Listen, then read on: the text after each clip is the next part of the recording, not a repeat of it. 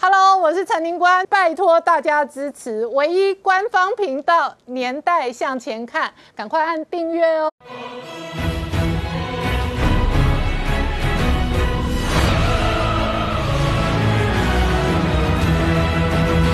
年代向前看，向前看年代。大家好，我是林官，欢迎我们忠实观众跟粉丝朋友扫描 QR Code 订阅《年代向前看》YouTube 官方频道。我们看哦，今天指挥中心新增本土案例五十四例哦，创下了三级这一个警戒以来相对低点的数字。不过呢，外界担心的是屏东新增的 Delta 病毒案例，同时媒体追踪哦，国卫院领军哦，准备建构 mRNA 疫苗技术的平台，这一次包含。了将来的疫苗代工跟生产基地都曝光了，那要抢的是莫德纳的授权哦。好，台湾跟时间赛跑的不仅仅是疫情跟疫苗的这一个纠结哦，同时今天的好消息是四十一万剂莫德纳疫苗哦，下午到货。那一方面哦，这一批新的疫苗在施打接种的同时呢，今天陈建仁前副总统在脸书发文，他说台湾要快速取得大量的疫苗，但是昨天高端。的文件哦，食药署已经说七月底才能开始审了，所以整个七八月份的疫苗政策跟进度哦，也会影响到我们这一波疫情的控管。那同时在牛津有最新的研究出来，A D 混打的辉瑞效果很好，A D 如果打第三剂也很有保护力。另外呢，在台湾社会哦，从五月中旬的三级警戒到现在哦，确实有相当多人哦，内需产业苦哈哈倒闭潮，饿死的可能真的哦。哦，会比病死多。那坑着现在决定解封部分的夜市，那反倒是在全球资金行情燃烧的同时，台北股市今天再度创下历史新高，盘中高点一万七千七百一十三点，这是历史新高的数字。呼应的是，在美国 S M P 五百、纳斯达克跟费半都双双创下新高。那平行世界哦，有钱的人更有钱，但是苦哈哈要倒要饿死的更穷了。那这背后会带来什么样的变化？我们待会要好好聊聊。好，今天现场邀请到六位特别来宾，第一个好朋友是洪淑清，林官好，大家好。再来是台大医师陈秋熙老师，好，林官好，大家好。再来是陈专家朱月忠，大家好。再来是台北市议员王世坚，林官好，大家晚安。再来是王世聪，大家好。好，稍后台大医师李冰颖医师也会跟我们连线哦。那世聪，今天的好消息是本土确诊的案例哦，这个下降压低到五十四例，然后呢？国务院有一个最新的消息说呢，这个将来可能要代工 mRNA 疫苗。那今天的 mRNA 疫苗，莫德纳到货四十亿万剂。所以呢，目前为止主要的疫情发展有好几个面向的好消息。但是屏东的 Delta 的病毒疫情的发展哦，仍然使得大家高度戒备。没错，事实上今天的疫情呢，有好消息也有隐忧。好消息就是说，确诊人数已经降到五十四个人，那死亡人数。八人，那新北市跟这个台北市都是二十出头例。当然啦，这个降这个看起来的话，感染的人数是在下降之中。但是其实大家目前比较担心的是，在屏东的这个 Delta 的这个病毒的这个状况。那除了之前的这个这个群聚感染之外，现在还有一个这个访疗果农。那指挥中心的说是在找他的这个感染源。那刚才这个屏东市呃屏东县政府的说法是说两个是有关联。好，那我们就继续看这个怎么发展。那因为目前中央投注了大量，包括说像成立快筛站，然后消毒队都去了，疫苗都也打了，然后也在所谓的这个控制之中。我们希望说不要扩大，如果不要扩大的话，真的七月十二。拼所谓的微解封，因为现在大家都在商讨这个问题嘛，所以会不会在七月十二有机会微解封？那尤其是现在我们的经济的确是受到不小的冲击，特别是内需产业受到不小的冲击。虽然说外销产业目前是没有什么影响，今天台股还创了历史的这个新高。好，那讲完这个疫情之外，其实现在大家最最担最担心的就是我们疫苗的这个进度。那疫苗进度来说的话，今天有一个新的消息就是。我们这个莫德纳的这个疫苗又即将来了，那这是我们订购了第二批的这个莫德纳，一共有六十五万剂的这个总额。那上一批二十四万是在六月十八号已经来了，那紧接着这一批来说话四十一万呢，可能因为原本是在二十号会抵台，但是二十号那一天是美国先来了，那于是我们这一批呢就到大概约莫是二十这个明天下午傍晚会抵达我们台湾的这个境内。好，那除了这个之外，因为我们其实。政府一开始定了大概一千万剂的这个 A Z 嘛，但是 A Z 到目前为止，除了这个日本赠送给我们的话，其实他们原厂来的 A Z 的量是非常少。那根据目前的这个消息是，A Z 原本在泰国的这个生产基地呢，可能要开始出货了。嗯那出货了，出货的名单里面来说，它可能会出货给东南亚的国家，包括马来西亚、菲律宾还有台湾。所以台湾或许在未来一段时间会有更多的 A Z 疫苗来到台湾。那当然了，除了 A Z 疫苗之外，今天这个我们指挥中心开会的时候，有一个人去了，那就是我们的国务院也派人去参加。那国务院为什么会派人去参加？主要是在。解释今天媒体曝光的一个新闻，就是说我们可能要抢这个莫德纳的这个生产的这个代工的这个权利。事实上，以目前的这个情形来说的话，以这个 Delta 的病毒，或是紧接下来的陆陆续续的变种病毒来说的话，mRNA 似乎是一个比较能够抵抗的一个疫苗。那于是呢，我们就其实，在从这个开始的时候呢，我们我那最早最早的时候是美国的这个助理国务卿，他曾经在国会作证的时候说到说，目前台湾更正跟这个。美国在商谈所谓的莫德纳代工这件事，那结果没想到今天的媒体就曝光出来这个消息。那今天的这个国务院也证实说，的确是在商谈之中。好，那这个 mRNA 的这疫苗呢，可能有可能会从谁来来做呢？就是国务院担任这个所谓的技术引进的一个火车头。那因为我们目前国内的疫苗产能不足，包括说像高端联雅本身都还已经排挤了部分的这个产能，所以国务院的做法是，他可能会再去联络现阶段可能你没有生产高端联雅，或是说有其他疫苗的这个生产能力的公司，组成一个国家队，然后由国务院来领军建立一个所谓的技术平台这样一个状况。但是呢，现在目前为止来说的话，如果真的从建立技术平台到量产的这个时间来说的话，约莫要到六到九个月的时间。那初期的量产呢，约莫是三到五亿剂左右这样一个数字。那如果这个数字能够来的话，那当然是不错的一个状况。那为因为为什么我们这个进度会会有一点 delay？主要就是因为生产目前国内生产最大疫苗的，包括说像这个台康生或者像东阳，他们本身都要生产高端的事情。那尤其是台康生，台康生据我所知。哎，郭董也去谈了所谓的 BNT 的这个代工，但是现在他是比较想投资 BNT，所以目前国务院所组的一个团队，他是找了很多。台湾比较中小型的公司，那因为中小型的公司它本身投资的规模可能相对有限，所以它这是要由国务院出来整合非常多家公司。嗯，那因为 A Z 疫苗呢，它是生产了之后呢，你就不能够再生产其他的东西。那这个 mRNA 这个疫苗的这个技术平台，可能就是它会把这个产能切成非常多的这个项目，然后由台湾很多厂商来负责。所以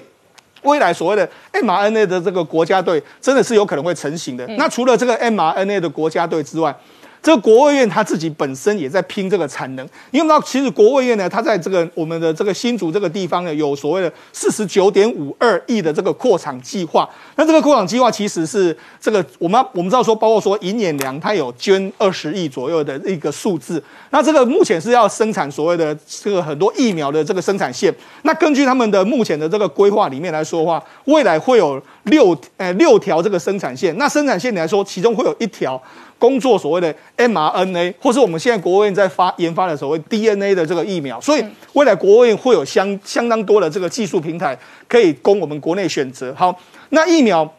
看起来的话，这个 A Z 会来，然后莫德纳会来，还有我们自有的代工平台会慢慢成型。看起来的话，似乎是可以稍微疏解我们国内的这个紧张的疫苗紧张的气氛。但是我们说一个比较令我们有点泄气，就是。去年我们都一直在看所谓的蓬勃的这个韧性排行榜，这个这个这个排行榜里面来说的话，台湾曾经呢高居在前两名嘛，就没想到一路下滑，从一这次疫情爆发之后降到第五名，现在最新的排行榜已经降到四十四名。那里面来说比较不比较可能不理想的，就包括说我们疫苗接种率，我们疫苗接种率来说的话，目前指挥中心的说法是只有百分之八，那百分之八这个数字来说的话，其实是远低于亚洲的平均数字三十八。那也比这个韩国的三十几，还有说新加坡的这个有一七八成，都其实差距都非常大。所以显然我们在疫苗上面有非常多值得留意的地方，包括说像封锁的程度啦，航班的载客率啦，还有已接种旅客的这个自由度等等，我们都是相对排行比较低。那这其实都是跟疫苗有相关，所以现在其实对政府来说啦，疫情获得控制之后，如果如何透过不同管道获得更多疫苗，我相信可能是目前全民最关心的一件事情。好，陈老师，我们跟时间赛跑，一方面争取哦这一个疫苗越多越好，越快越好；另外一方面是对于疫情的控制。那这一次的屏东哦发生了 Delta 的印度变种病毒株的案例之后，确实引发哦这一个当地的压力，也引发各界的关注。对，我想这个呃，德尔塔病毒株哈，其实从过去了哈，印度到英国高斯达疫苗的国家都会变成在以色列哈，还有现在整个亚洲哈。那么我们我们最近也看到，就是说大洋洲哈也都受到影响。那其实我要讲的就是说，哦，我们今天我们都知道，今天我们有看到疫情嘛，哦下降。我们过去也预测呃可以做一些解封的哈。不过我还是讲，就是说这个。呃，德尔塔病毒株其实现在的关键点不完全只有在屏东了，嗯，哦，一定要看它有没有跨越到其他县市，特别是南部的这几个跟屏东接邻的这个县市，这是非常重要的指标。哈，接下来这一周里面，哦，因为它现在看起来就是说，啊，确诊个案经过快筛之后没有嘛，哈，对，那这个是好消息啦，啊，大家也要这样看。我们要不要直接抽样基因定序，然后定序某一些其其中的确诊案例当中有没有其他的 Delta 印度变种的病毒？这个我我我我我我我待会再稍微再讲一下，我先把这个这个这个我们从科学观观察这件事情，看到筛了一千五百到两百两千个人，找到这样阳性，确实在全世界。遇到变种病印度变种病毒都是比较少见的。嗯，好，特别他已经是在接触。的这个呃感染也很明确，而且基因系列定位也做。这一次，我想屏东最漂亮的地方是把那十个基因系列一下子就定位出来哦，所以这个我想这个是一个其实是一个好的信息啦哦，大家也要看要看这个，不是说所有事情都是用科学，因为一般来讲，如果在其他地区早就应该可能要出现到七十到五十到七十个个案哦，所以所以理论上来讲，就是说这个是好。那现在问题回来。那我们就是要看它有没有跨越到其他跟屏东呃临接的这些区域，这是一个很重要的指标。那我们也要问一件事情啦，虽然我们看到呃屏东的这个阿妈祖孙是这样，那我们要问这个德尔塔病毒到底它是不是真的是第一个个案？这是我想这大家问的问题，因为前一阵子第一个被发现，被发现。等于它是对，因为澳门那个 case 就让我们乐得到这个可能哈。那我现在讲，其实世界卫生组织早就在今年的二到事业之间已经讲有四种人必须要做基因系列定位。嗯，好，那今天我们境外一路是一个，对，还有一个就是我们前一阵我们不是看到很多人打了两剂之后，然后就就又感染嘛。嗯，这种人也有可能被变种病毒株感染。OK，所以这种人也需要做基因系列。还有什么得过又被感染？OK，这两种，然后再来就是今天屏东的这个情境啊，要做所谓的基因系列定位。那这个这一这个。这一集大家就有做了，哦，所以才有可能把这个疫情控制住。因为你做了之后，就知道那基因序列，就知道那个感染源在哪里，配合疫调嘛。所以这是疫调配合所谓的基因系列定位，加上检测，这三个是三元一体。目前。对付印度变种病毒最好的方法其实就是这样，除了疫苗之之外，那所以换句话讲，就是说最后一个就是境外一路啊。对，我们咱咱起码好弄起够位，嗯，但是咱够逃啊，逃位都爱狗啊。你现在看到这个一个病例进来，就要想到它有没有可能再进来，因为全世界亚洲、大洋洲，嗯，都超过四十到五十 percent 的这个印度变种病毒株，欧洲、美国都在增加，所以美国今晚嘛错噶，哦，所以所以你一定不会。不爱狗，现在我是意思说，现在我们看到是尾，但头是从境外进来的，我们还是要不断的做基因系列定位，列为我，所以基因系列的定位的能量以及基因系列的方法，现在就要马上要去变成国家基因系列团队又要出来了。为什么？因为你如果每次都要靠。指挥中心自己这样子弄，有些时候他们没有办法，对，你就没有，而且基因系列定位需要耗很多的这样的一个检验上面的能量嘛，对，所以这个部分就是我认为我们觉得应该要强化。除了现在今天你提到的这个 mRNA 疫苗这个技术，这当然是好，但是我意思说这个部分也是我们国家强项。我们国家很多人会做这个，可是如果整合变成一个平台，所以要够讨够位，哦，这个这个是目前境外一路一个很重要，而且。它也不是只有这个印度变种病毒，万一贝塔跟伽马呢？对，那你如何区别？嗯，好啊，现在问题也来了，就是说有些是英国变种病毒株，因为毕竟北龙的事件，嗯，也不一定完全都告一个段落哦。它现在目前比较下来，所以你要分区别英国跟变种病毒跟这个 Delta 是不是基因系列变得很重要？所以我是觉得，我们每一次在这个提前部署上面，有些时候就稍微又每次又是晚了这么一步了。好，我们稍后回来。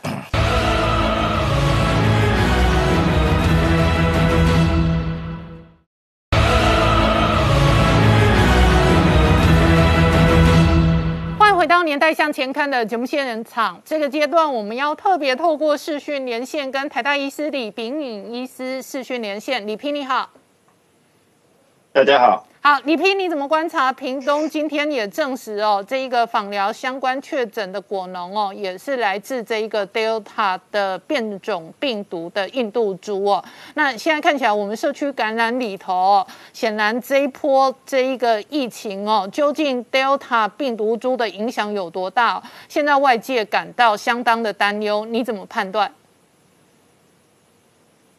我觉得德尔塔病毒它就是说它在生物学上可能具有某种优势，所以它取代了原先的那个武汉株，变成现在是广泛流行的病毒株哦。但是我们只要做好防疫的话，德尔塔病毒株并不会，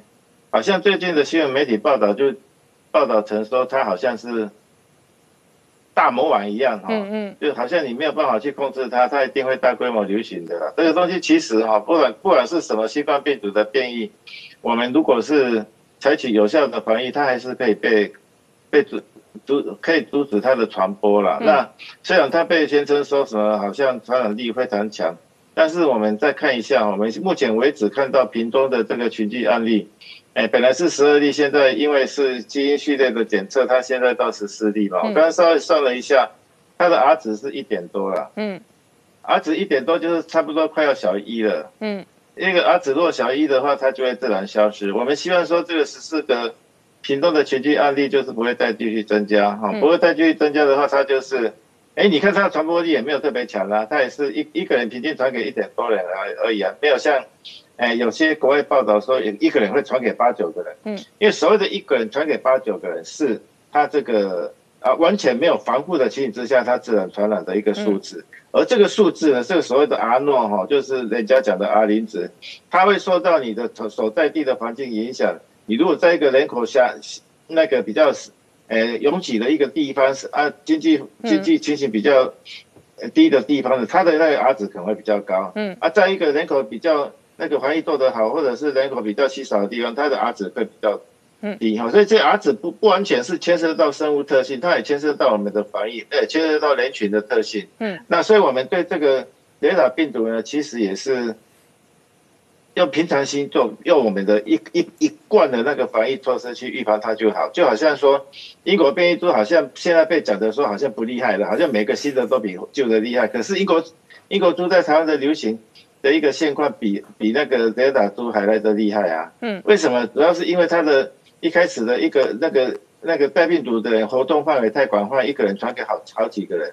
哦，所以 R 指是有有有一点受到人为因素的干扰。那我们对平东的这件事的话，表示说，我们最近的那个检疫措施哈，还是又漏又有一个漏口，从境外又漏了一只病毒进来哈。以前是英国，现在变成是哎那个印度的变异株哈，表示说我们的好像是境外检疫的漏口不断的出现，也造成我们现在社区流行的现况。好，这个是以后。我们要好好去检讨改进的。好，那李批另外一个这一个议题，请教你哦。今天媒体曝光，国卫院准备建构 mRNA 疫苗的技术平台，那当然争取的是莫德纳的授权哦。那你怎么观察这样的疫苗政策的发展？我想在那个以一般的原则来讲的话，你当然是疫苗的平台种类越多的话，越能够保证说，哎，你大概就是比较疫苗国产的疫苗比较可以多元化，那也可以预付我们现在的需求。也另外以后如果又有新的变异病毒出来的话，我们也比较能够应付未来的一个需求。嗯，不过哈，哎，如果是认真去比较说，我们以前的传统的蛋白疫苗跟我们现在。比较新的 RNA 疫苗跟腺病毒疫苗来讲的话，以单以安全性来讲的话，蛋白疫苗是不不输这两个新的疫苗。那两个新的 RNA 疫苗跟腺病毒疫苗，就是它都出现了一个一些比较预期之外的不良反应，我们还不知道哈，我们还在继续观察，以后会不会又有其他新的不良反应出来？目前你还没有办法确认，因为这毕竟是没有经过大量上市使用的一个新的疫苗。那所以我们现在知道说，RNA 跟那个腺病毒疫苗过敏性休克比例都比较高，RNA 疫苗会有的时候会罕见的引起心肌炎，那腺病毒疫苗罕见会引起血栓，还会会有什么呢？不太知道啊。那虽然这个只是一个罕见的不良反应，但是比起蛋白疫苗已使用那么多人，就是没有出现过这些事情啊。所以我想，诶，虽然说我们可能会技术合作啦，想要去发展 RNA 疫苗，但是 RNA 疫苗疫苗不见得是未来疫苗的主流，因为未来的观察还是要继续追踪这些新冠疫苗接种者的长期的效益跟长期的安全性，嗯，才能够做定论。好，那李平，你刚刚提到蛋白疫苗哦，那前天事实上联雅生技的疫苗也有二期其中报告哦，你怎么观察联雅的进度？那在高端的部分，食药署要求补足文件哦，那七月底才开始审查 EUA。好，联雅的疫苗，它的那个抗体。的反应跟我们预期的差不多，因为我们他们的那个第一期试验其实已经有论文，但是还没有正式发表。那那那个研究结果就是说，他在第一期人体试验的抗体效价跟前一者血清比较是差不多的。那第二期看看起来也是一样，哦，就是它的那个呃抗体的平均值跟前一者血清差不多一样。然后它的安全性呢，跟一传统蛋白蛋白疫苗一样嘛，它就是发烧。的比例只有一点几 percent 啊，啊，跟安慰剂也是一点几 percent，所以几乎不太会发烧，局部肿痛，那个什么全身酸痛那一种，其他疫苗发发生率很高的哈，这个高端跟原两这两个那个蛋白疫苗都是很少见哈，那而且蛋白疫苗的那个使用经验已经很久了，我们不预期它会发生。奇奇怪怪的不良反应哈，所以这个蛋白疫苗到目前为止看起来还是蛮有希望的一个疫苗。其实我不太知道说那个我们食药署是要求补什么件啊？不过，呃，有可能是因为那个食药署又多增加了一些新的要求。嗯，因为也有人提到说，哎，你这个我们现在的综合反应都是针对。原始的武汉猪的那个新冠病毒去做检验，那我们最近又出来一个什么英国猪啊、印度猪啊、南非猪，它是不是可以有效的综合呢？是不是又要做新的试验？可能是类似这样的要求要补件的，并不是说它缺少什么件要补件，而是说我们那个官方要求更严格了，所以要求它要补一些资料才能够做完整的呼吸啊。我自己是觉得说。如果是针对变异株去考量的话，其实是不是很必要？其实，因为我们知道说，哈，现在有很多很多研究都开始在慢慢的发表他们这个所谓 correlate protection 的一个 paper，他们就是有有些是有些的那个论文，他就提直接提到免疫桥接，它的那个它是要做免疫桥接的。那有些 A G 公司他已经整理出来，他说，哎某。抗体达到某一个地步，它就是一个保护性抗体。嗯，而且他们对于变变异病毒的那个分析，它都是说，那个变异病毒的那个不同的疫苗啊，不同个体的一个免疫反应呢，它对于那个它对于那个原始病毒跟变异病毒的那个抗体是平行的，它的它的那个相关系数是大于零点八的，它相关性是很好的。所以呢，那如果是诶任何一个疫苗或自然感染引起来的抗体。它对于变异株下降百分之二十，你可以说，按你的疫苗引起来的，不同疫苗引起来的也同样是会下降百分之二十。它下降幅度在不同的疫苗之间，并没有明显的差别了。可是大概食药署可能就是因为有一些这样子的考量哈，所以或者是说其他的需要啊，详详情我不太知道哈，所以才会说，诶，可能在紧急授权的时程上会有一点延误。好，那李批针对英国，昨天晚上事实上外电消息还有一个新的研究资料，那是关于 A D 疫苗的施打。那这一个相关外电资料的结论说，A D 如果加上辉瑞，保护力会更好。另外，他们甚至提及哦，A D 的第二季甚至可以延后到四十五周再施打。然后还有一个意见是说，A D 如果连打三剂。打到第三季会更有保护力。那台湾事实上第一批主要接种的疫苗是 A D 哦，李批怎么观察在英国释放出来的这一些资讯？好好，那英国的资讯看起来，我我也是看新闻报道，我没有去找到原始的那个研究报告，现在只是新闻报道。如果新闻报道的没有错的话，他的意思是说，如果是混打疫苗的话，哈，它比起同打同一种疫苗，那个两针都打那个辉瑞疫苗效果最好，免疫效果最好。其次是先打 A G 后打 B 那个 B N T 辉瑞啊嘿，啊再其次是先打 B N T。哎，A G 两剂都打 A G 效果不对不好，嗯，所以这个研究的结果其实它的，它看起来就是说 A G 比较不好了，所以你加了 A 那个 B N T 以后好像都会好一点，啊，那个混打，你如果是先打 A G 的话，你再混打 B N T 可能可以补足那个 A G 的不足，嗯，那如果是先打 B N T 的话，你就先再打 B N T 吧，嗯，因为它这个纯打 B N T。就是效果最好啊，所以有人要求说故意去混打哈，其实在这方面讲起来好像没有抗体上面的优势。嗯，它主要是要看你那个疫苗的抗体生成性是怎么样子。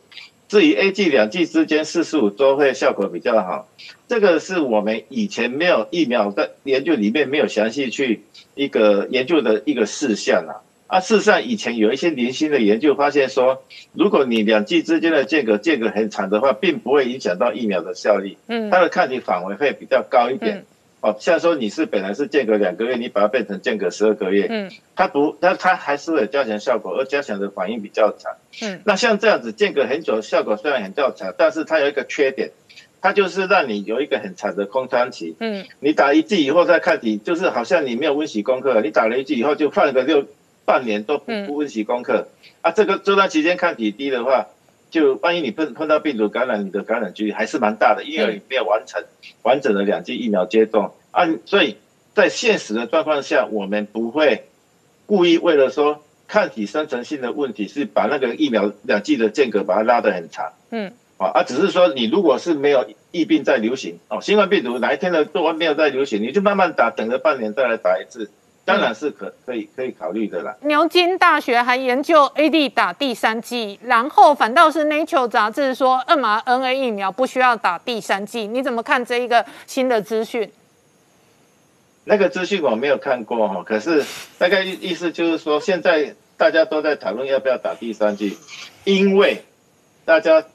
看到的结果是说，如果抗体把它打得很高的时候，我们对变异病毒的保护力就会更加更加强。哦，那所以他们希望说打第三剂来加强对变异病毒的一个保护力。嗯，那所以我想，如果不管是 A G 或 B N T 的，如果你在经过一个适当的时间，可能是半年，可能是一年，打完两剂以后，经过半年、一年再打第三剂的话，看你我们现在看到的资料是，看你还是会上升。嗯嗯，看你越高的话，变异病对对变异病毒的保护效果最好。这个是一个应付未来变异病毒的可策略，可能策略之一。另外一个策略当然就是要去。全发展一个全新的变异病毒的疫苗，嗯，好，那就是利用什么印度猪啊这些来做疫苗。可是最后会碰到一个问题，哦，我们现在有印度猪又有南非猪，你到底要选哪一个？嗯，啊，你不要不好预测说啊，明年到底印度猪搞不好就不见了，好，你咱们到时候每半每几个月都要打一个新的吧？好，所以现在，诶，用变异株来做一个第二代的疫苗，或者是说我们在打原型的疫苗，再加强它的免疫反应，哪一个是比较好的策略呢？目前还不知道，要看以后的研究去分析。好，非常谢谢台大医师李斌医师接受我们视讯连线，谢谢李批，我们稍后回来。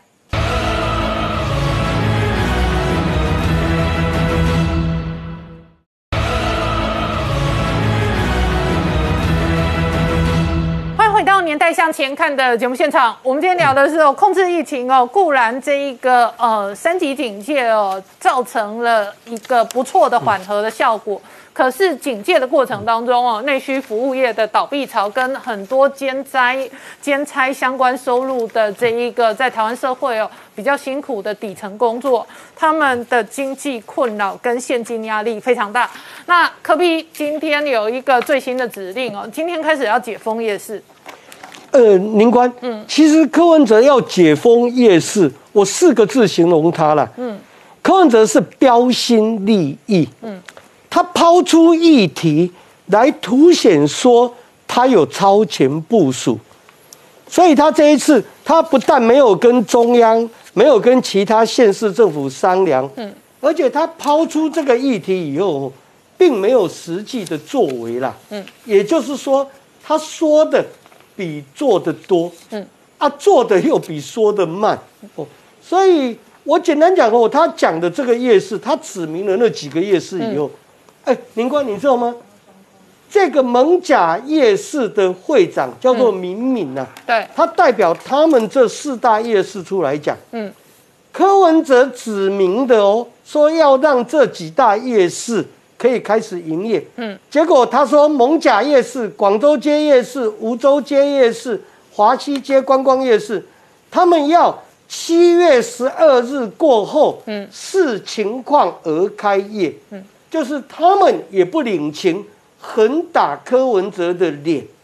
那柯文哲没有实际的作为，还不如人家夜市他们实际作为。他们不但七月十二号以后才要营运，他配合我们社会大众一起防疫，而且他们还做了。你像蒙甲夜市这个会长，他还做这样子的消毒门，他做了两个，分别在出口入口，这到时候旁边。都会加装消毒液，那经过的时候都可以直接帮你喷洒消毒液来消毒。你看人家夜市，他们自救，他们是这样的做法。嗯那宁夏夜市也是啊，他一百八十摊，如果照柯文哲讲的，他们夜市自治会，他们只允许四十摊来营业，他们一次这样，而且他们会请保全员帮每一位。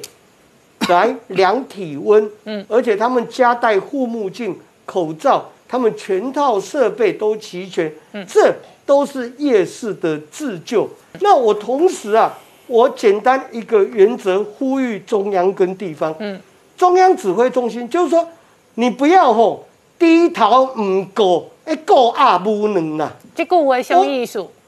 就是说。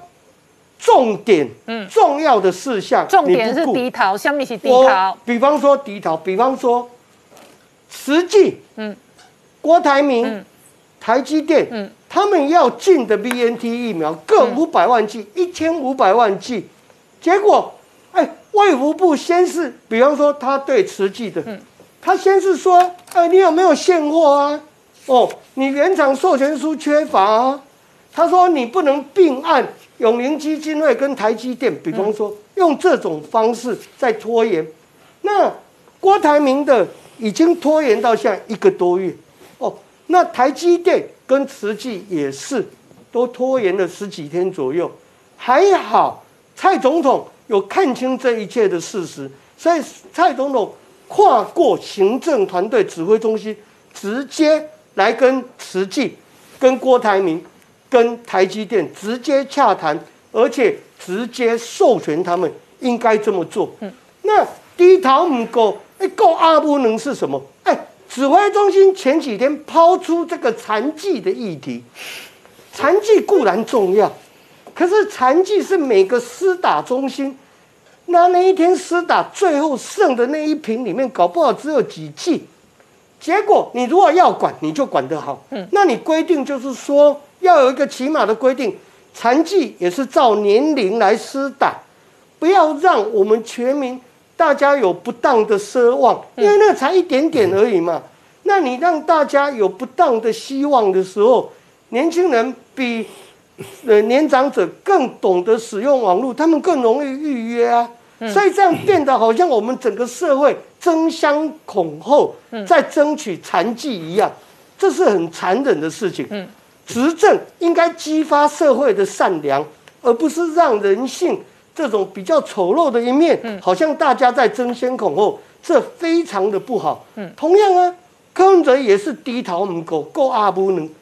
你北农的事情，你华南市场的事情，还没有到一个结论呢。结果你提的，我比方说，人家不领你情的这四个夜市就好，嗯，这都在万华哎。人家万华的夜市都在休养生息，哎，你哪壶不开提哪壶，你偏偏指定要万华的这些夜市，现在就可以开始来解封，这不是很奇怪吗？嗯，这就是典型的低头唔够，够阿不能。另外一点，我希望说哦，因为很多疫苗多数的疫苗对十八岁以下青少年跟儿童不能施打。嗯，那我们知道，像我们国家十八岁以下青少年跟儿童占我们人口总数的百分之二十五。嗯，他们只能靠我们整个社会十八岁以上的成年，如果我们都施打以后，他们才可以集体免疫。那如果以青少年儿童人口百分之二十五计算的话，也就是十八岁以上，我们这些成年人要打到百分之九十四，嗯，才可以有百分之七十的群体免疫。嗯，而群体免疫现在有 Delta 有那么多变种病毒，群体免疫可能从百分之七十要提高到百分之八十以上。嗯，那更是百分之百，我们的成年人一定要打。嗯，那我也希望说，执政者从中央到地方要懂一个道理，就是说。有功无赏，嗯，怕怕都赔了。本来你来执政，不管中央或地方也好，执政者本来就是吃力不讨好，所以执政者应该要有接受批评的雅量。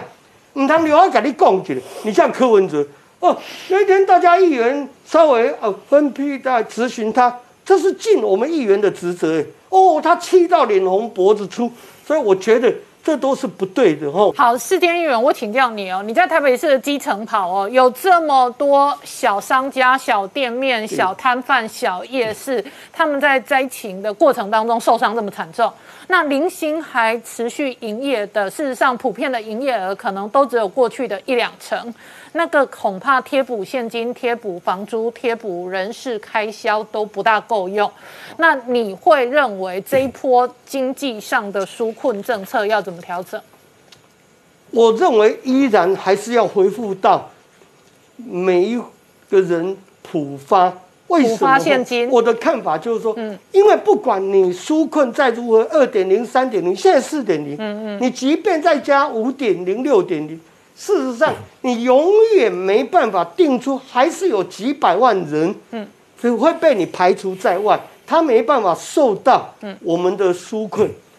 其次，这一次疫情，我们两千三百万人每个人都受害，嗯，那如果说还要大家一一来申请的话，不但旷日费时，嗯，而且繁文缛节，嗯，那让公务人员增加那么多的案件，银行也是。结果这么审半天的结论又拖了时间，现在来申请纾困，哎，外面大排长龙，嗯，那是另类群聚耶，而且你不一定申请得到，嗯，所以我再一次以那一天货车司机确诊的那一个案子来讲，嗯，那个货车司机要养妻子跟两个小孩，结果他明知确诊，他还是吞食退烧药，他不敢被知道，嗯。因为他要赚钱养家，那如果我们每个人普发一万元一个月的话，他家包括他在内有四口，那就有四万元呢。如果我们发了三个月，嗯，也不过三万元，然后我们再来呼吁，呼吁高所得者，嗯，他们不要领。照我的估计，两百万高所得者。加上三百万位他们的家属，嗯，也就是两千三百万人，只要发一千八百万人，嗯，如果连发三个月，嗯，三万元的话，也不过五千四百亿，嗯，这总比现在我们纾困八千亿花的哩哩啦啦，然后大家怨声载道，嗯，以我们的做法就是下去普发的话，会更实际，嗯。起码有救助到社会上的每一个人。好，我们稍后回来。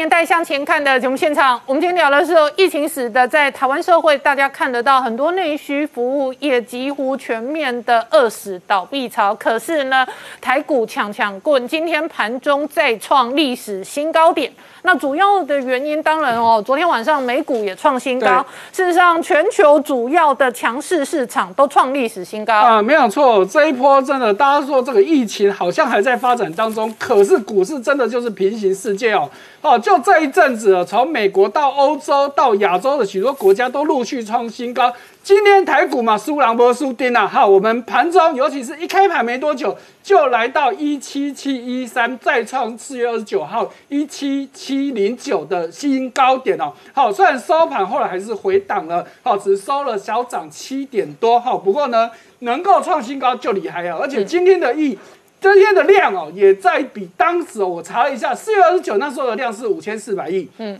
今天来到五千九百亿。换句话说，如果你创新高还能够有大量，表示什么？其实大家很敢去接哦，我觉得这基本上是好事情哦。好，那刚宁官也讲到一个重点哦，指数在创新高，但是你个股没有创新高，创新高的来你竞价的航班呢？好，谁呢？来，第一个我们看到。台积电，嗯，今天收在五九五，哈，但是我查一下，在四月二九那天它的高点是六零九，好，那今天它的最高是五九八，呃，跟当时的高点差了一点点的，说还好，插小追就是联发科，嗯，联发科四月二十九那一天，大家一定忘记了，那一天就是它的历史高价，对，一八呃一八五零，要一一一一八五，嗯，一千一百八十五块钱的历史高点，今天才收九百三十五，而且收在今天的最低平盘哦，嗯，好。还有联电也也不太好啊，联电在四月九号的时候，它是最高是五十八块七，今天只收五十三块，小涨零点它是六六十多。嘿，对，那那是再更前一点点。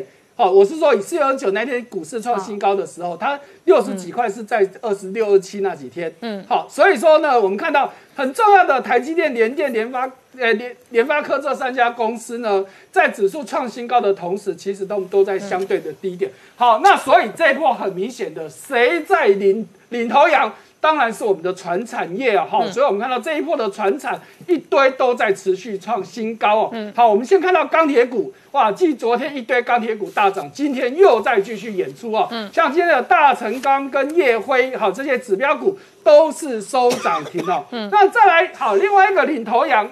航运股，嗯，航运股今天相对比较弱，不过呢，长龙还是有持续拉高，今天收在一七九点五呢，还是涨了三块半，涨了大概两两趴左右。而且，但是早盘开高就一路下杀，震荡幅度很剧烈。对，早盘最高来到一百八十五，又在持续创波段的高点。好，但是呢，今天真的就是开盘很多股都是见今天的高点，后来就拉回啊。哈，那阳明今年也只收平盘的一百六十六块钱哦。嗯，好，那波动最大的是万海，万海今天盘中一度来到。三百二十三续创历史新高，可是收盘居然还倒跌了八块钱。嗯，好，只收在二九二，跌了两趴多。嗯，好，所以我们可以看到这一波的航运股哦，金价起就厉害耶。你可以看到我们台股的全值的前十名当中。已经有两档的这个航运股哦，好，包含第五名的长龙跟第第十名的万海哦，好，那阳明马博海嘛，阳明也已经来到第十五名哦，好，所以你可以看到这一波的船产真的是市场的最重要的支撑点了哈。那再来我们看到另外一个，今天也是大家蛮关心到，就是。算是台积电的大客户之一的这个比特大大陆哦哈，因为最近的比特币一直都在跌嘛，那主要就是中国开始去封杀挖矿的事情。好，所以呢，这比特大帝它最主要做挖矿机的博兴利啊，博兴利啊，当然要砍单嘛，所以呢，现在就传言说，他原本下给台积电五纳米大概是两万片的订单会被砍掉。好，那当然台积电照例是不会对。特定的客户做评论，可是呢，有供应链就出来讲哦，说这个消息基本上是有问题的。嗯，因为说说台积电早在之前就预估中国的订单会有风险，所以已经要求比特大陆在五月中旬就把所有的订单全部都出货出完了。嗯，换句话说。下半年根本没有比特大陆的订单，而且这个空出来的这个五纳米的这个产能是要给这个苹果的，因为大家知道苹果接下来要出新机了嘛，所以实际上对台积电是不会有影响的。好，不过呢，好，另外这个重要分析师陆行之有出来讲，好，就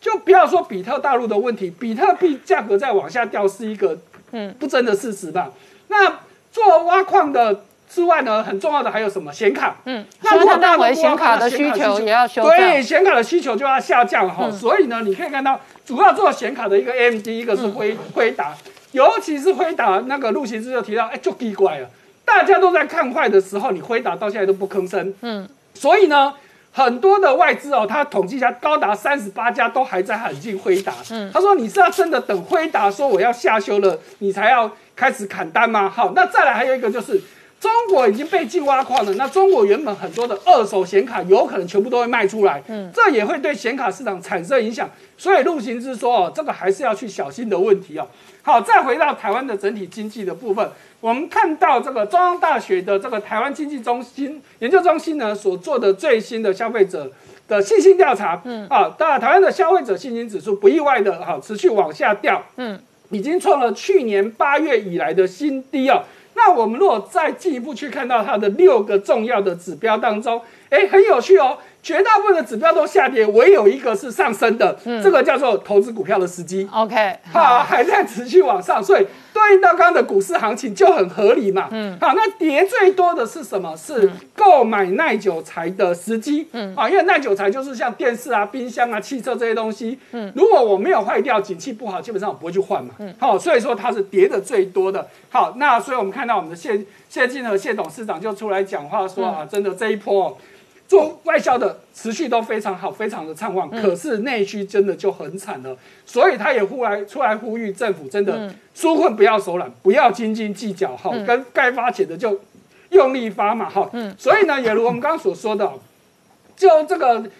产业来说呢，你看到这一波看起来好像外销都还不错，可是如果仔细去看一个资通讯产品的这个外销订单的成长率，只剩下四趴的成长率哦。可是反过来，反而是船产业都还在大爆发当中。好，那我们实际看到有很多的船产，尤其是我们持续在追踪的这个餐旅业，哦，真的是倒闭一家接一家。最新这个宜兰的传艺中心老爷喜旅宣布，在八月三十一号之后就要关门了。好，也就是说他不再签约去经营这个地方哦。好，除此之外，我们再看到啊，台湾的餐饮联盟的理事长李日东也出来呼吁政府哦，说。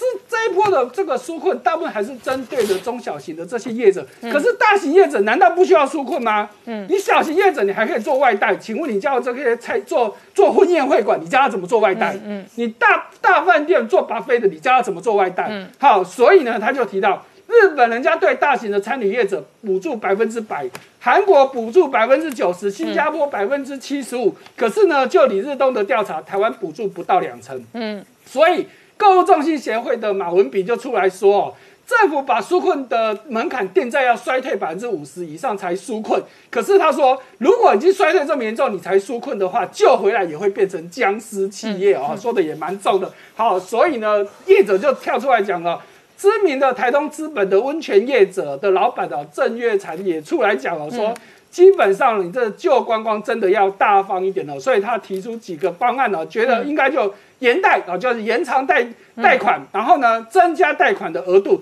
再来就是减税，好，要不然呢你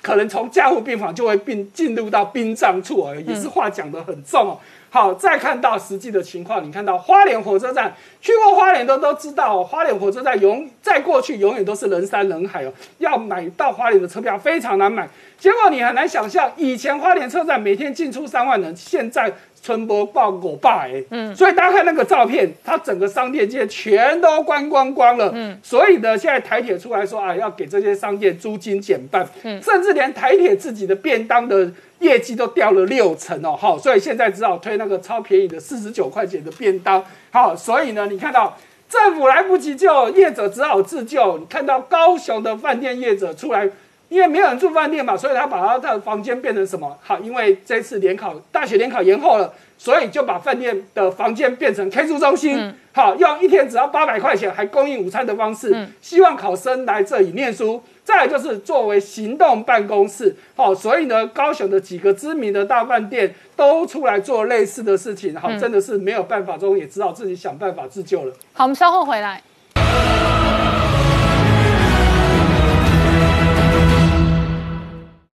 Hello，我是陈宁官，拜托大家支持唯一官方频道《年代向前看》，赶快按订阅哦。Hello，我是陈宁官，拜托大家支持唯一官方频道《年代向前看》，赶快按订阅哦！欢迎回到《年代向前看》的节目现场，大家好，我是宁官，欢迎我们忠实观众跟粉丝朋友扫描 QR Code 订阅《年代向前看》YouTube 官方频道。我们看美英现在哦筹组抗中版的贸易版的北约，同时呢，本周 TIFA 重新谈判，那台美经贸哦再度串联的同时呢，引发了北京的反弹。但是今天日本防卫副大臣哦，中山泰他直接公开讲，他说台湾像兄弟家人一定要保护，而且他说日本一定要觉醒，要保卫台湾这样的民主国家。好，同一时间，习近平掌权八年半以来哦，中纪委一共查处了四百零八万人，其中处分高达三百七十四万人。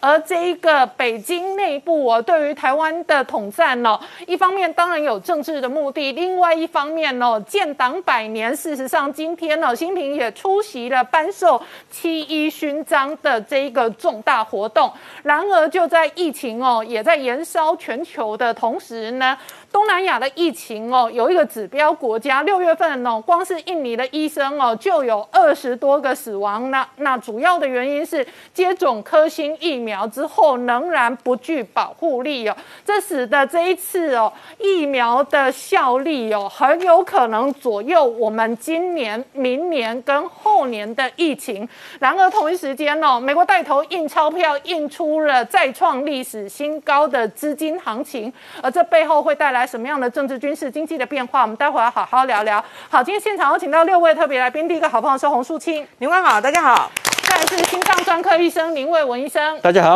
再来是财经专家朱月忠，大家好。再来是透视中文研究员，同时是台大政治系荣誉教授明居正老师，大家好。再来是吴杰，大家好。再来是黄世聪，大家好。好，世聪刚刚看到的是日本防卫副大臣中山泰秀，他直接说日本要觉醒，要保卫台湾这样的民主国家。同时呢，这两天哦，TIFA 重新谈判，台美经贸事实上越来越紧密。没错，国人都在关注这个疫苗的时候，其实台湾的这个外面的这个关系有出现一些变化。当然，主要是这个第十一届的台美的这个 TIFA，那 TIFA 是全名叫台美贸易及投资架构协定的这个会谈，到六月三十号呢要重新复谈。那因为美国的这个白宫的说法是说，台湾是一个非常重要的这个国家，那中国持续侵犯台湾的民主，那美国会持续的坚定的支持台湾。那同时强调台湾是领先的民主政体和关键经济与安全伙伴，所以要加强跟台湾互相之间的这个关系。那除了这个这个台美经济在这个好转之哎，台美的这个经贸关系在好转之中，中国当然对这个相当不满。中国外交部就说了，反对任何形式的台美的这个官方的这个交往，那要求美国要遵守所谓的一个中国的这个原则。那美国跟台湾的这个相关的合作都要在一中的这个架构下进行。那但是显然中国哎，美国是并没有买单的。那除了这个之外，刚才我们看到这个画面是这个日本的这个防卫副大臣中山泰秀他的这个说法。那中山泰秀呢，我们知道其实他是这个自民党里面来说的话比较。算是右翼的，而且他是年轻的这一辈。那他表达什么？他表达什么呢？他在接受这个美国的智库哈德逊研究所访问的时候，他谈到就是说，因为现在中国，我们要这几天的时候，中国跟俄罗斯刚好有做一个视讯的这个会议。那两个两个国家呢，有意要这个持续的这个深入的发展。那他的说法是说，因为中俄之间呢，这个这个和平合作的话，可能会对台湾呢形成一个非常大的这个压力。然后他们在周边的国家进行所谓的军事演习。他说他希望看到美国会越来越强大，但是他说呢，我们必须要觉醒。为什么我们必须要觉醒呢？台湾不是朋友，而且台湾是兄弟，我们是兄弟。如果台湾有事的话，这个冲绳也会有事。然后他认为说，其实民主政体来说的话，应该要保卫这个民主的这个国家，所以他把台湾呢视为是个民主的国家，而且民主的这个台湾，他言下之意来说的话，真的很想要跟台湾这个台湾有事的时候，日本驰援的这个态度，其实是相当相当的明确的。好，那除了美日的这个态度之外，其实英美的这个抗中派啦，他们最近呢在串联，想要成立一个新的这个类似的这个组织。那这个组织呢，我们把它叫做贸易版的这个北约。那什么叫做贸易版的北约呢？它这个全名叫做民主国家联盟条约组织。那这个意思是什么？因为北约的，如果你加入北约的话，一旦美你北约的成员国被攻击的时候，大家可以来帮助你。抗敌，那他这个意思是一样的，也就是说用贸易的手段。假设我们假设假设，譬如说澳洲，我们都是这个这个所谓的这个北约的一员。澳洲被制裁的时候，我们这些北约的国家可以联合起来，贸易北约的国家可以联合起来，对中国采取共同的这个态度，甚至我们就支援澳澳洲来买买澳洲的龙虾、这个红酒这样子一个概念。好，所以这个。这个倡议呢，目前当然是还在这个进行之中，但是可能在未来的很多国家，如果都陆续表态的话，这也不排除可能真的会有成立的这个可能性。好，那除了这个之外，我们那这个这几哎，再过几天刚好就是中国的这个七这个所谓百年党庆的这日子。那因为呢，百年党庆照理说是应该是很开心的一件事，但是你可以看到最近，包括说整个中国大陆的这个气氛是蛮肃杀的，包括说北京也是这个这个很多公安啊，或者说整个防卫是相当严厉。那他们最近呢，这个中纪委或者官方发表所谓所谓的中国新型政党的这个白白皮书，它里面要求到说永不叛党。那永不叛党来说的话，它除了这个。这个习近平带头，这个喊这个宣誓这个党章啊，宣誓这个入党宣言，然后永不叛党之外，他甚至还出了这个后来的这个中纪委还出了一篇文章，特别是把这个早年配配背叛这个共产党的顾顺章的故事，再把它拿出来讲。所以言下之意呢，这个所谓的恐吓恫吓的意味，其实是蛮深的。那当然除了。这个所谓永不叛党之外，还有天问一号，因为在前一阵子他也到了火星，所以这变成是目前这个中国在宣传里面最重要的两个事情。那除了这个之外，哎，中纪委最近也刚好公布了一个一个调查，他说从十八大以来，以习近平为同同志为核心的党中央进行所谓的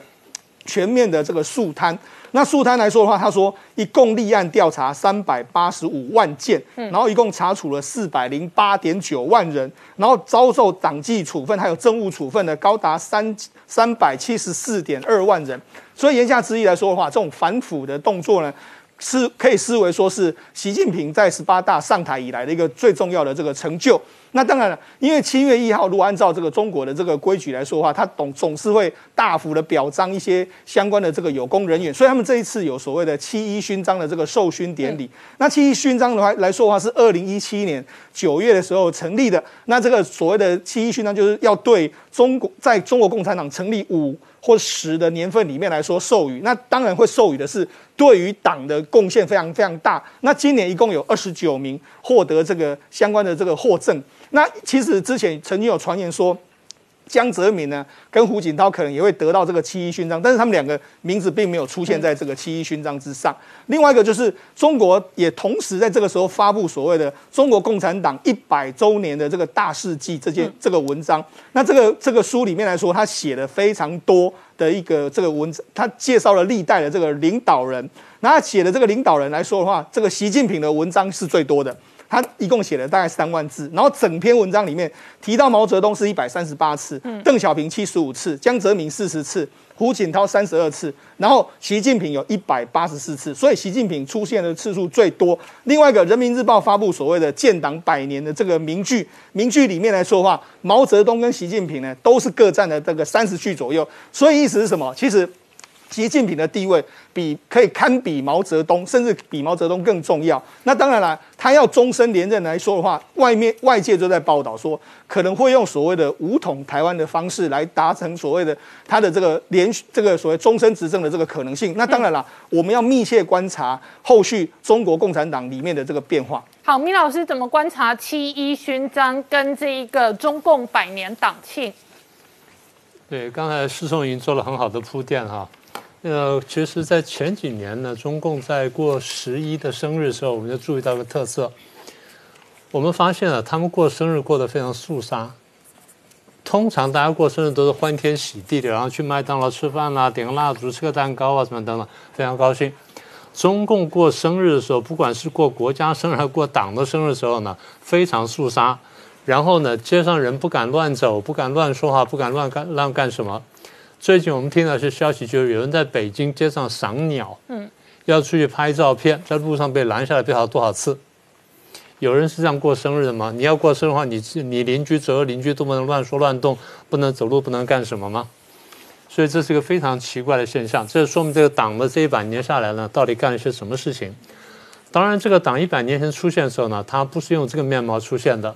他说告诉大家说，中国人这么多年来受到了帝国主义的侵略跟压迫，几乎要瓜分灭灭种，所以我们要出来救中国。那用这个话呢，用非常强烈的民族主义吸引了很多年轻人参加。到了一九四九年建党二十八年之后，终于这个打败了国民党，然后这个拿下了中国。那个时候呢，他说我们现在成就非常大，我们有多大的成就呢？我们现在终于推翻了三座大山啊，帝国主义、封建主义跟资本主义。所以现在我们要建立一个现代化的强国，我们要使得人民的生活呢天天向上，然后国家富强什么等等。所以讲了很多东西，那么这么多年下来呢，我们一路看过来，当然很多细节我们不用去叙就多细数了。我们就讲了习近平执政这将近十年不到的时间呢，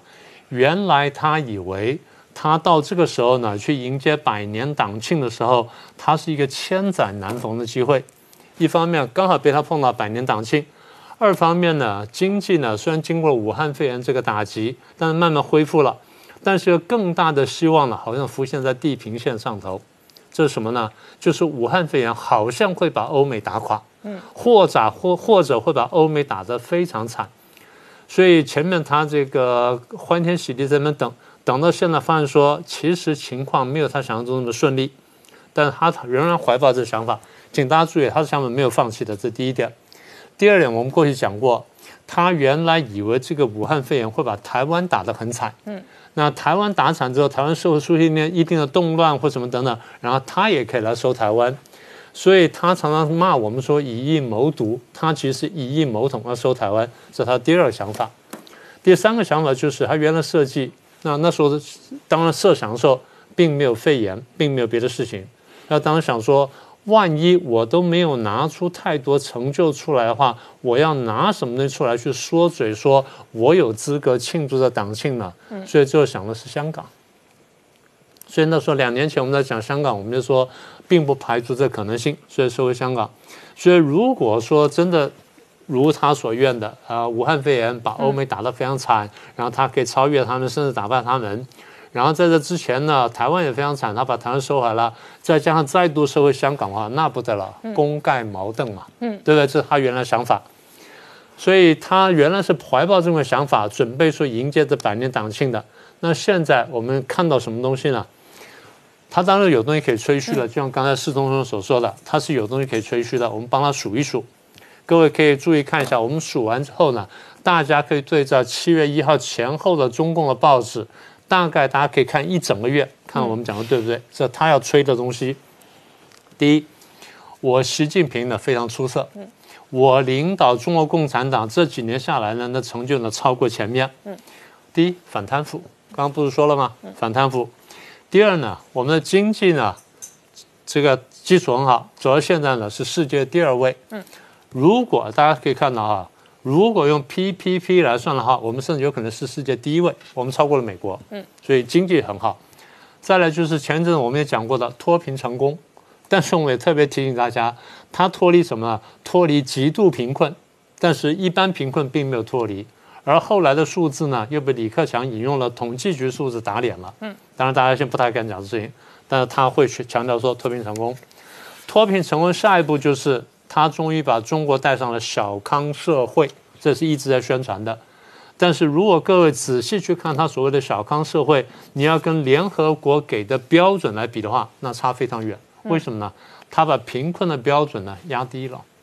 所以贫困标准压低之后，那这些人就不那么贫困了。但如果用联合国数字来说，他还是绝对贫困。嗯，联合国数字是每人每天收入是不低于一美元。嗯，中共用的是零点七美元。差了百分之三十，这差距是非常大。尤其在这个这种情况下，那差距非常大的。再来是社会安定，再是社会香港。那再一个能够吹嘘就是武汉肺炎这么严重，就你看就是我们优秀的共产党一党专政，所以把它强力控制下来了。你看欧美各国打了多惨，我们呢居然现在控控制住了。嗯，啊，这第一个部分，对内的部分，对外的部分呢，经济还是可以拿来吹嘘的。啊，我们跑到第二位了，跑到第二位之后呢，本来还在后面呢，就后来前面苏联瓦解了。嗯，苏联瓦解之后呢，因为辩证的关系，福兮祸所依，祸兮福所福所依。我虽然呢。跑到了这个美国面前，变成了最大敌人。哎，就在成为美国最大敌人的同时呢，我居然变成世界第二强国。嗯嗯，这是一个很怪的逻辑。但大家听中共的宣传，使得老百姓听到了后面一段，我变世界第二强国了。虽然我是美国的第一敌人。那么再来句，他宣传说，我们经过这么多年之后呢，我们马克思告诉你，资本主义迟早要没落的。共产主义是人类的未来，必然会走到这一步。所以呢，逻辑上面跟教育上面告诉我们说会东升西降。哎，现在我们走到了，不但东升西降，如果说这样升降没什么了解，现在是变成这样子了，而且是东强西弱。他宣传到自己都相信了，他真的觉得说他比英美要强。再加上这么多年的大外宣、全球的渗透、收买等等，所以他几乎。觉得说我天下无敌，他觉得说我现在超英赶美，现在已经走到这一步了。我我们稍后回来。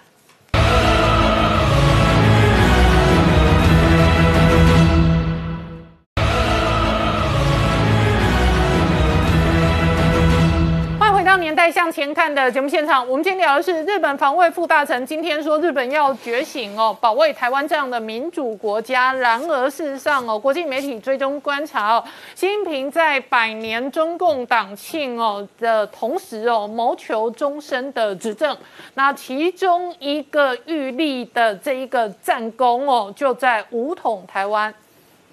对，那武统台湾当然是要靠军事，所以中共传统上就非常注重军事，这我们大家都很清楚。所以这些年来，尤其是习近平上台之后呢，对发展军事呢可以说不遗余力。那么现在我们可以看到，就是这从七月一号前后，他在文宣媒体上会大肆宣传的军事的成就会有几个，一个是太空站，嗯，太空站要开始运作了；第二是刚才这个施聪兄谈到这个天文一号火星计划。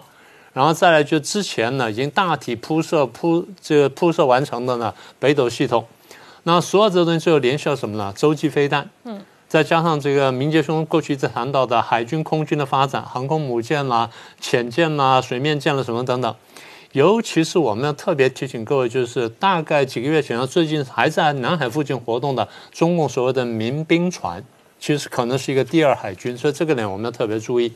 那再加上空军跟陆军的发展，所以对中共来说呢，它能够宣传就是你看我有非常强的军事传统，然后现在又越来越强大，所以这个作为我将来要武统台湾呢，这最后是一个根本，是一个是一张王牌。那么下面前面讲的这些呢，就各位在七月一号前后在大陆的媒体上可以看到的有关他的成就这些宣传，然后他一定会落实到一个问题上面，就是。我为什么这么成功呢？这一百年下来，因为我有四个自信：我对我的社会主义道路是有自信，我对相关的马列理论是有自信，然后我对我的制度跟对我的文化有自信。但说到底，最有自信什么？就是我的一党专政，就是因为我搞一党专政制度优秀，所以才走到这一步。然后在国际上还会继续推销他的北京模式。然后这个北京模式什么模式呢？慢慢就会卖到台湾来，就会有人帮他呼应说啊，你看，你看这样这样这样，所以才才会搞得很成功。说来说去就是说一件事情，就是我就是要抓住权力，我就是不能放，就是恋战权力。所以以上是中共会会做的吹嘘，我们在七月一号前后呢就可以看到。但是呢，我们现在看看它实际上面临什么。第一部分是武汉肺炎。武汉肺炎到现在，你说过去了吗？还没有过去。广州最近又爆发，然后新的病毒可能要开始，新的变种要开始，到多大规模我们不晓得，但我们确定几个结果：第一，它的经济被打得非常惨，嗯，它是最早我们看出来的，经济被打之后呢，出现就很严重的失业，我们过去跟大家讲过。再来就是财政跟金融的问题，再下来呢就会是社会动乱，就会出现维权。维权不只是少数民族，事实上呢，可能各个省份各种问题都可能出现，而过段时间呢，会出现的应该是香港的问题。那这个我们都可以看得到了啊，这是对内的部分。对外的的失败呢，第一是美中贸易战，你说从川普开始上台之后呢，慢慢打贸易战，中共如果当时好好应付的话，不要这样强硬的对抗的话，可能效果还会好一点点。当然不见得好到哪里去。但是如果说你态度这么坏的话，人家不会客气，人家已经摩拳擦掌那么等你了。所以我们现在看到就是高科技不断的脱钩，我们节目上也不断的在讲这件事情。那么在这背后呢，我觉得反映出来更严重的就是美中战略关系的恶化。这我们过去已经谈了很多了。那最近落实的就是创新竞争法，我们上次才讲过。那么最近一系列这个拜登上台之后开了国际会议了，或各种各样的这种呃大型的联盟也好等等在推进呢，大概都跟围堵中共呢、跟包围中共有关系。比如说七大工业国的会议、欧盟的会议跟北约的会议。都明白点名中共说它是对世界的威胁，然后加上前面讲的美日澳印啦、美日安保啦什么等等，中共一天到晚画红线，但是现在我们讲的很清楚，它的每一条红线国际上都来踩，你说的红线我也下来画红线，我就给你踩。香港问题、新疆问题、东海、南海、台湾问题、人权问题都是如此，而现在看起来中共呢在两岸关系上有一个很大的失败。在过去，他一直以为说，在香港推出一国两制，最后可以垂范台湾，让台湾心悦诚服接受被统一。香港搞了这两年之后呢，一国两制变成一个彻头彻尾的反面教材。台湾只有糊涂人才会认为说，可以有台湾版的一国两制，然后可以活下去。所以现在看到目前为止呢，台湾呢大概强烈反共已经变成一个明确的共识，尤其是年轻这一辈。所以中共慢慢认识到说和平统一几乎不可能，所以才有你这标题就是武统台湾呢，恐怕是将来他必须认真考虑的。所以走到现在，我们可以做一个简单的总结：他最早是想说把中国打造成一个富强康德的国家，人民生活安定等等。搞了一百年下来，嗯，他奋斗了一百年，统治了七十年，搞了下来呢，人民生活并没有彻底改善。你说脱贫？不好意思，如果当时大陆从一九四九到现在走的是台湾的三民主义道路的话，每人平均收入两万多美元，你是不是脱贫了？当然，将来疫情我不敢说，但没有疫情啊，是不是脱贫了？所以换出了距离最早目标相差非常远。第二呢，他中间又野心大起，然后以为说可以以一谋霸，以一谋台，搞战狼外交，就得罪全世界。现在呢，追责索赔呢，刚刚开始。我们现在看到的发展就是全球开始要围堵它，开始孤立了，所以中共现在非常害怕，就到处吹嘘。但是呢，恐怕反共倒共的这个势头呢已经形成。对内来说，中共形成了新的阶级，形成新的特权阶级，剥削压榨人民，所以贫富差距拉大，然后人民生活困苦，失业要越来越严重。我们不晓得他在一百年的党性最后到底会怎么过。好，我们稍后回来。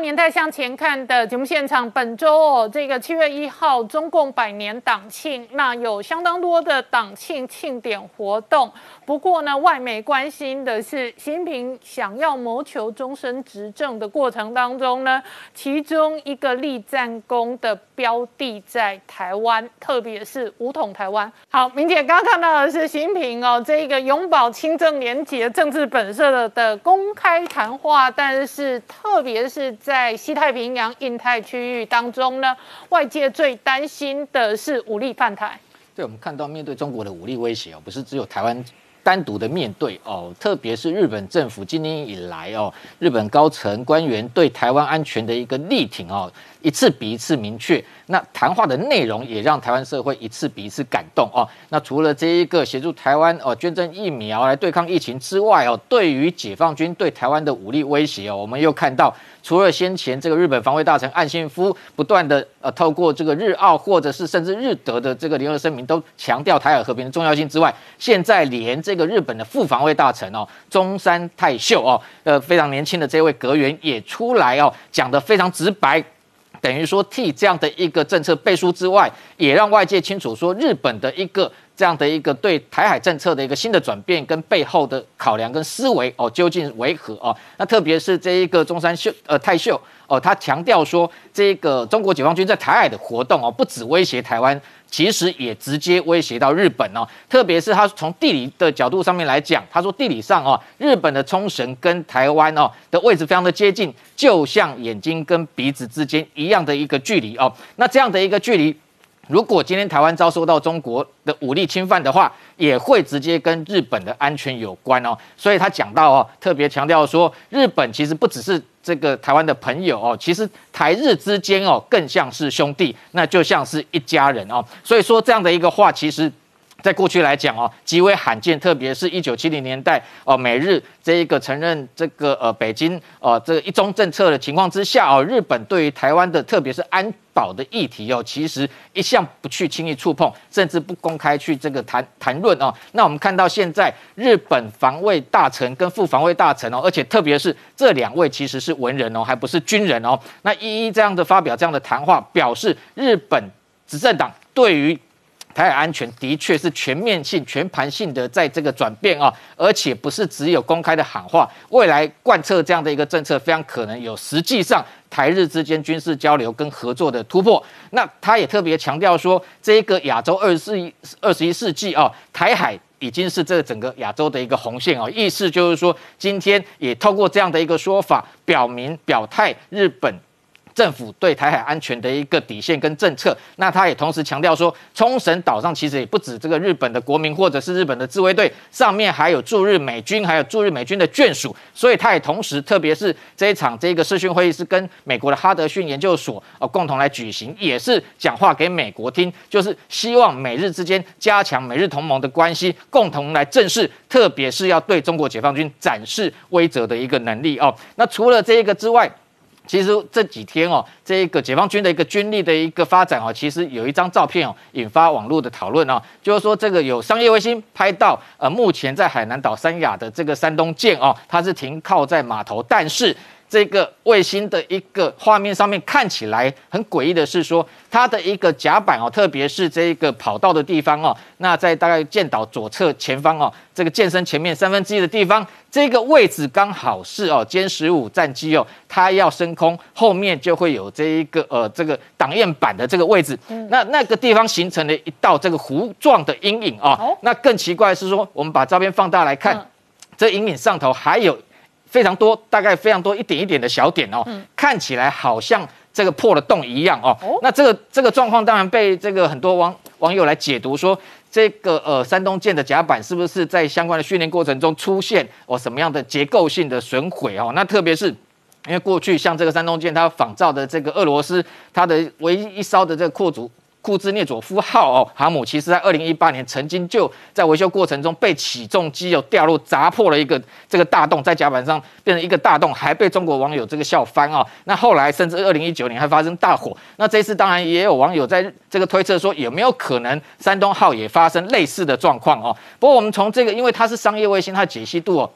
其实并不高哦。那这个弧弧形的这个阴影哦，如果就我个人来研判哦，当然网络上有非常多不同的一个推测。第一个，当然因为那个位置刚好是在歼十五它要升空前哦，点燃后燃器的一个位置的一个稍微前方哦，所以有人认为说这一道阴影会不会是这个呃发动机这个点后燃器产生的一个烧痕，这个呈现出来的一个阴影哦。不过如果我们真的去观察的话，像这个两个跑道，因为它它这位置。左右各自有个跑道，那各自有个挡焰板。如果是后燃器的一个烧痕的话，应该不会呈现连接的状态哦，应该是各自分开哦。那当然还有另外一种可能性，其实后来有不同的角度也看这个阴影到底是呃什么样的一个状况哦。我个人其实比较倾向推测说，它这的确有可能是非常恰巧的是什么？是这一个甲板的工作人员哦，因为它上面的一个一个小黑点，你如果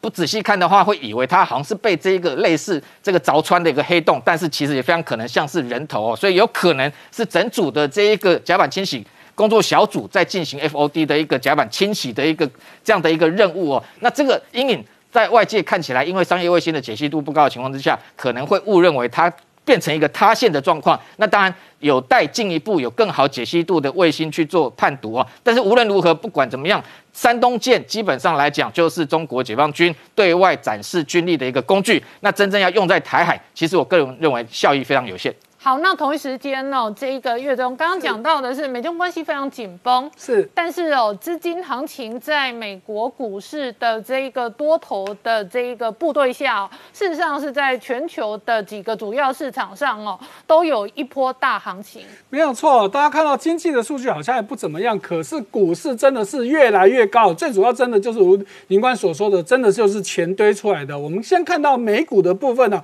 好，就在今天凌晨收盘的美股当中。四大指数其实有三大指数同步创历史新高，就只有道琼没有。好，我们先看到纳斯达克哦，首次站上一万四千五百点哦，今天收盘大概涨了将近一趴。好，那今年以来呢，涨了十二点五一趴。好，再看到标普五百，好，那收盘收在四千两百九十点哦，今年以来涨了十四趴多。好，那今天收盘是涨了零点二三趴，也是创新高。另外，今天涨最多的其实是。是费半了哈，费半其实也在创的历史新高。好，那在美股的带动下，哈，台股今天当然也是在再次的创新高，虽然没有收在最高点哦，不过今年以来也大涨了十九趴多。哈，那大家看到，哎，这一波亚洲有很多股市都很多国家都疫情再次的爆发，可是我们看到台股创新高，所以台股事实上也在美股带动下，今天也创了历史新高。那亚洲股市还有哪一些部分？我们稍后回来。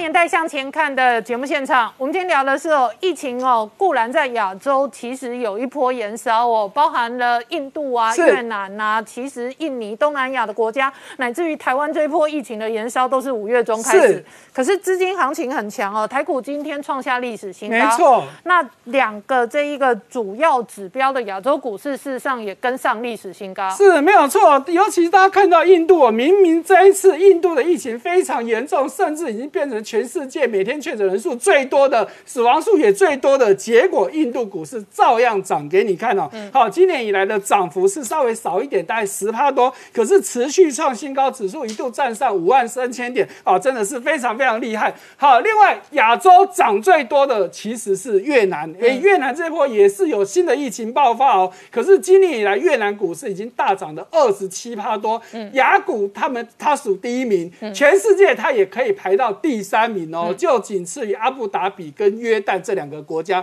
哦，是在一起就厉害哦。所以呢，这一波股市大涨，那当然疫苗股绝对没憨班哦。所以我们看到今天凌晨收盘的汇率又大涨的六趴多，今年以来它已经涨啊，虽然今年涨幅不太多，六趴多而已，可是它的市值已经高达两千。两百亿左右哦，一直在持续往上拉。好，那 BNT 今天凌晨收盘是稍微弱一点，小跌了零点六趴，可是今年以来大涨了一百六十六趴了哈，所以。这家公司比较小，可是市值也有五百五十几亿美金哦。好，那再来莫德纳，哇，莫德纳今也是很厉害今天凌晨收盘涨一点三六趴，今年也涨了一百趴左右，市值已经将近九百亿美金了哦。所以你不要小看这些小公司哦，真的，一波行情来不得了哦。好，我们这一波好像没看到罗氏的这个相关的疫苗，可是最近看到。美国 FDA 核准的罗氏原本是治疗治疗类风湿关节炎的安婷乐的药，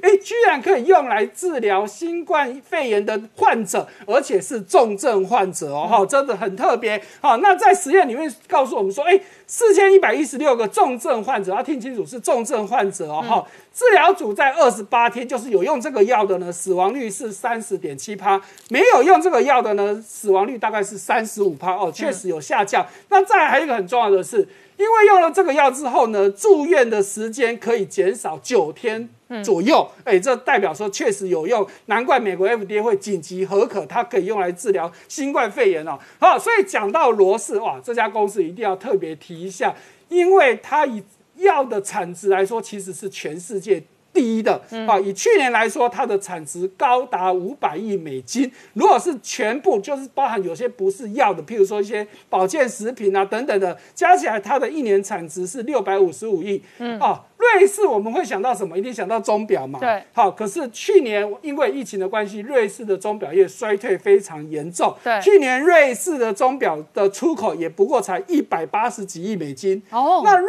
士百分之九十五的钟表都是出口哦。嗯。所以也就是说，就算把它国内的内需的这些都加进去，其实两百亿美金不到。嗯。结果辉呃这个瑞这个罗氏。罗氏光卖药就可以一年卖五百亿美金，哇，你就知道这个卖药有多厉害啊。罗氏药厂它虽然这次没有主要去做疫苗，但是我们在这里节目也有讲过，它其实有投资一些做可以治疗新冠疫疫情的相关用药，再加上刚说的它的这个类。类风湿关节炎的制药也可以用来被治疗新冠疫情，所以今年以来它的股价大概涨了二十趴多，所以它的市值已经来到将近三千三百亿哦。好，而且罗氏药厂还有一个很厉害的是，它的相关的研究是曾经得过三座诺贝尔奖，哇，接起来就就厉害。好，刚刚讲到罗氏药厂，如果以制药它的产值是年全年最高，可是以公司市值来说，它并不是最高的。如果以制药厂市值最高的是谁呢？是美国的交生。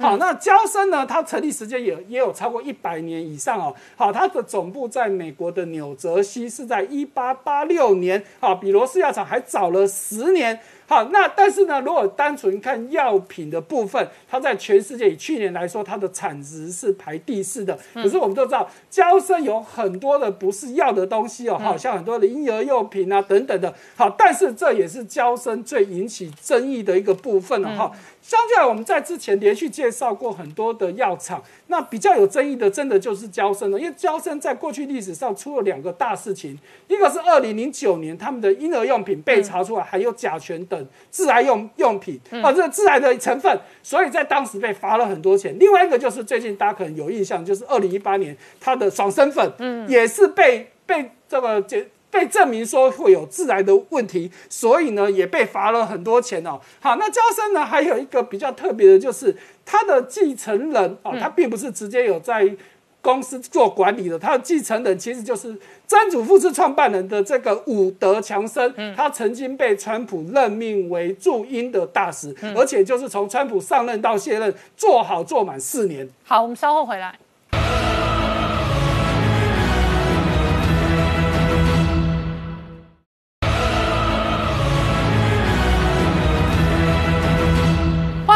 在向前看的节目现场，我们今天聊的是哦，美中现在大打疫苗外交的同时哦，在东南亚其实几个国家都发生类似的这一个处境。以印尼来讲哦，有至少上个月。不是上个月，本月六月份以来哦，已经有二十六个医生死亡，而且其中十个以上是接种了科兴疫苗，所以他们严重怀疑科兴疫苗的效力跟保护力。对，尤其是现在大家在面临这个 Delta 病毒之际，大家就在更在想说，到底这个科兴疫苗有没有用？因为我们都知道，我们之前常讲疫苗的效用是不一定可以让你不感染，但至少我们希望它可以避免你重症或死亡。嗯，可是以疫苗这个，以在印尼医师协会他们的统计说，哎，我。六月以来，二十六个死亡的医师里面，我至少有十个人已经确认他是接种两剂科兴疫苗哦，两剂两剂哦，对，已经完整接种完两剂。那其他的人他们还在调查当中。那如果这样的情况之下，他们就想说，他到底有没有办法提供足够的保护力啊？嗯，因为他同样的事情也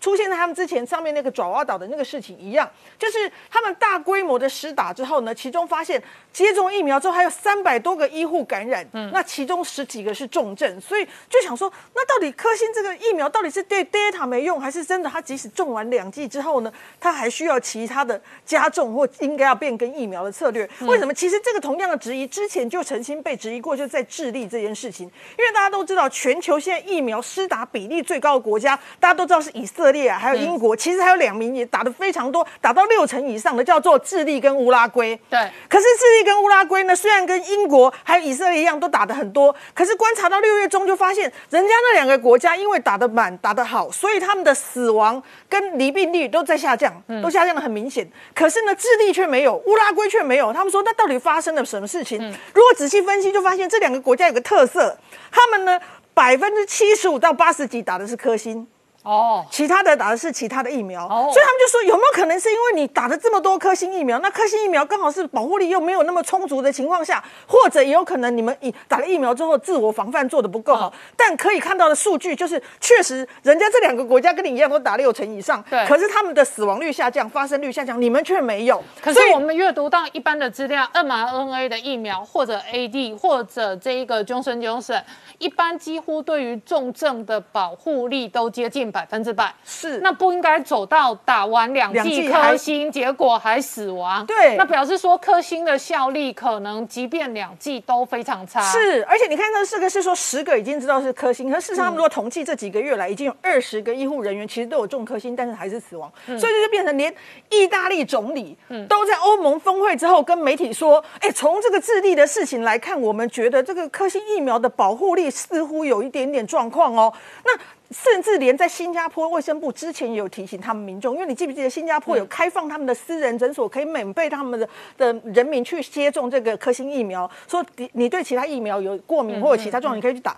可是很多人都踊跃去打，为什么这个犹豫人说，哎，这样因为你回中国就不用再隔离，嗯，所以很多人觉得这样很好。可是他卫生部就说，可是从其他国家的这个经验来看，它的保护力很可能还是有一点点要考虑在内，它可能会是一个疫情的破口，所以还特地提出这个那个。那为什么这样说？因为至少所以疫苗的效力很重要，很重要。因为一般人的理解，打完完整的两剂疫苗应该会安全很多，就至少死亡风险要降低非常非常非常多嘛。对，那他如果因此降低了很多防疫的戒心，是。结果他不小心染疫，结果不小心发展成重症，甚或赔上性命。是，就是说，你以为你穿的防弹背心、应该子弹打不透，偏偏这个防弹背心是采购里面有瑕疵的，他就直接穿过去。那为什么？因为他这个他一直以来就是他一直受困于说他在研究过程之中不是那么透明，嗯所以即便他声称说，哎、可是 WHO 都把我列入疫苗，他的认可的疫苗，你怎么可以这样说？可是都一直受到质疑。想反观，刚好另外一个是 mRNA 疫苗，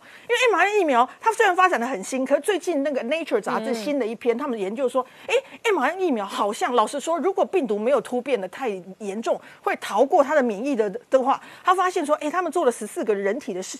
观察，去看说到底 mRNA 疫苗到底使他的免疫发生了什么样的变化？他发现说，哎、即使经过将近四个月的时间之后呢，他可以发现他那个免疫生成中心还是非常的活跃，他那个能够辨识新冠病毒的这些记忆细胞数目还是非常多。他说以往通常就是这是本来都是有一个高峰，比如说你接受感染之后大概有两周会有一个高峰，接下来会下来。可是他们看到 mRNA 疫苗的施打者却是四个月之后这个数目几乎没变，所以他们说可以一起来判断说。照道理说，如果你打完完整的 mRNA 疫苗，应该你的身体是足够保护的，是不用再追加的，除非怎么样？除非你刚好遇到这个新型的变种，它差太多了，以致它不能辨认。好，那我请教林医师哦，林医师是专业的心脏专科的医生哦。mRNA 的疫苗最大的优点就是它大量、它快速，而且目前为止两个成功的天王哦，保护力都很高，都九十多趴。可是它的缺点就是哦。FDA 也确定说要加上警语，特别是在年轻男性身上的心肌炎的警语。那我自己就有一个疑惑，辉瑞事实上还发展十二到十八岁的疫苗，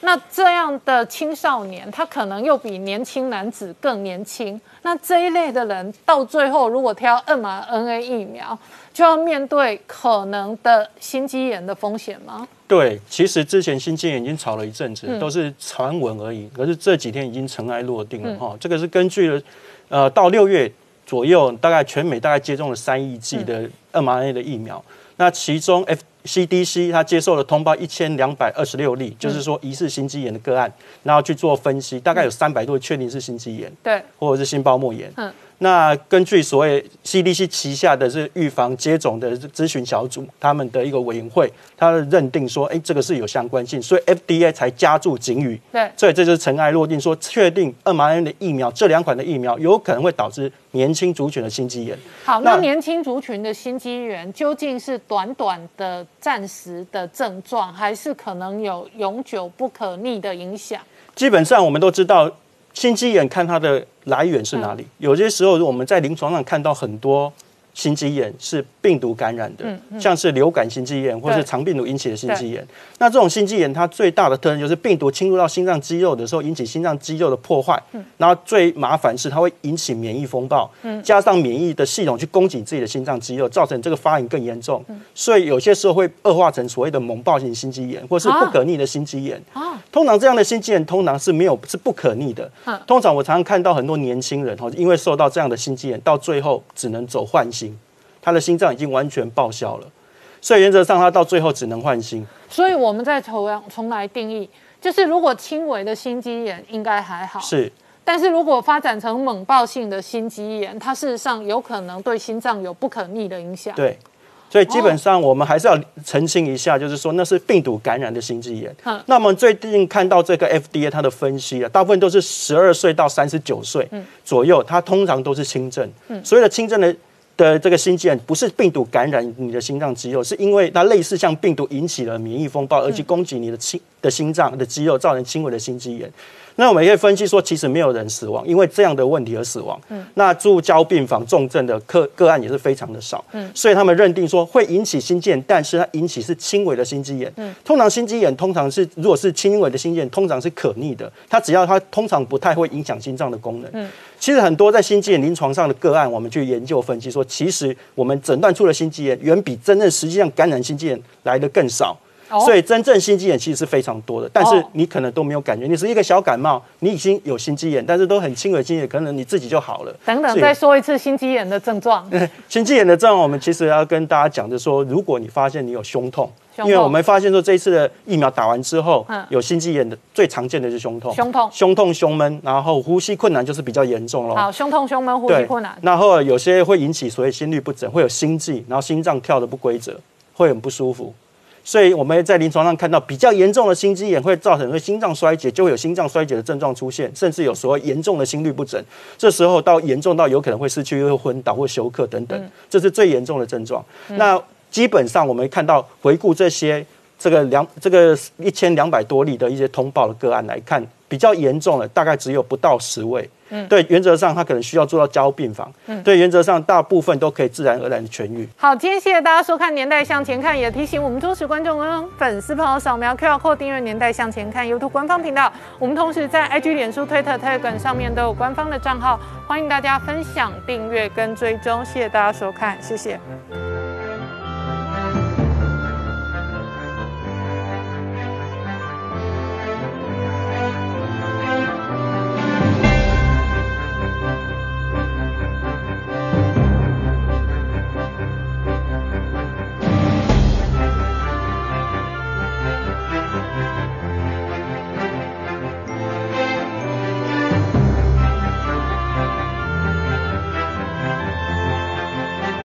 我是陈宁官，拜托大家支持唯一官方频道《年代向前看》，赶快按订阅哦。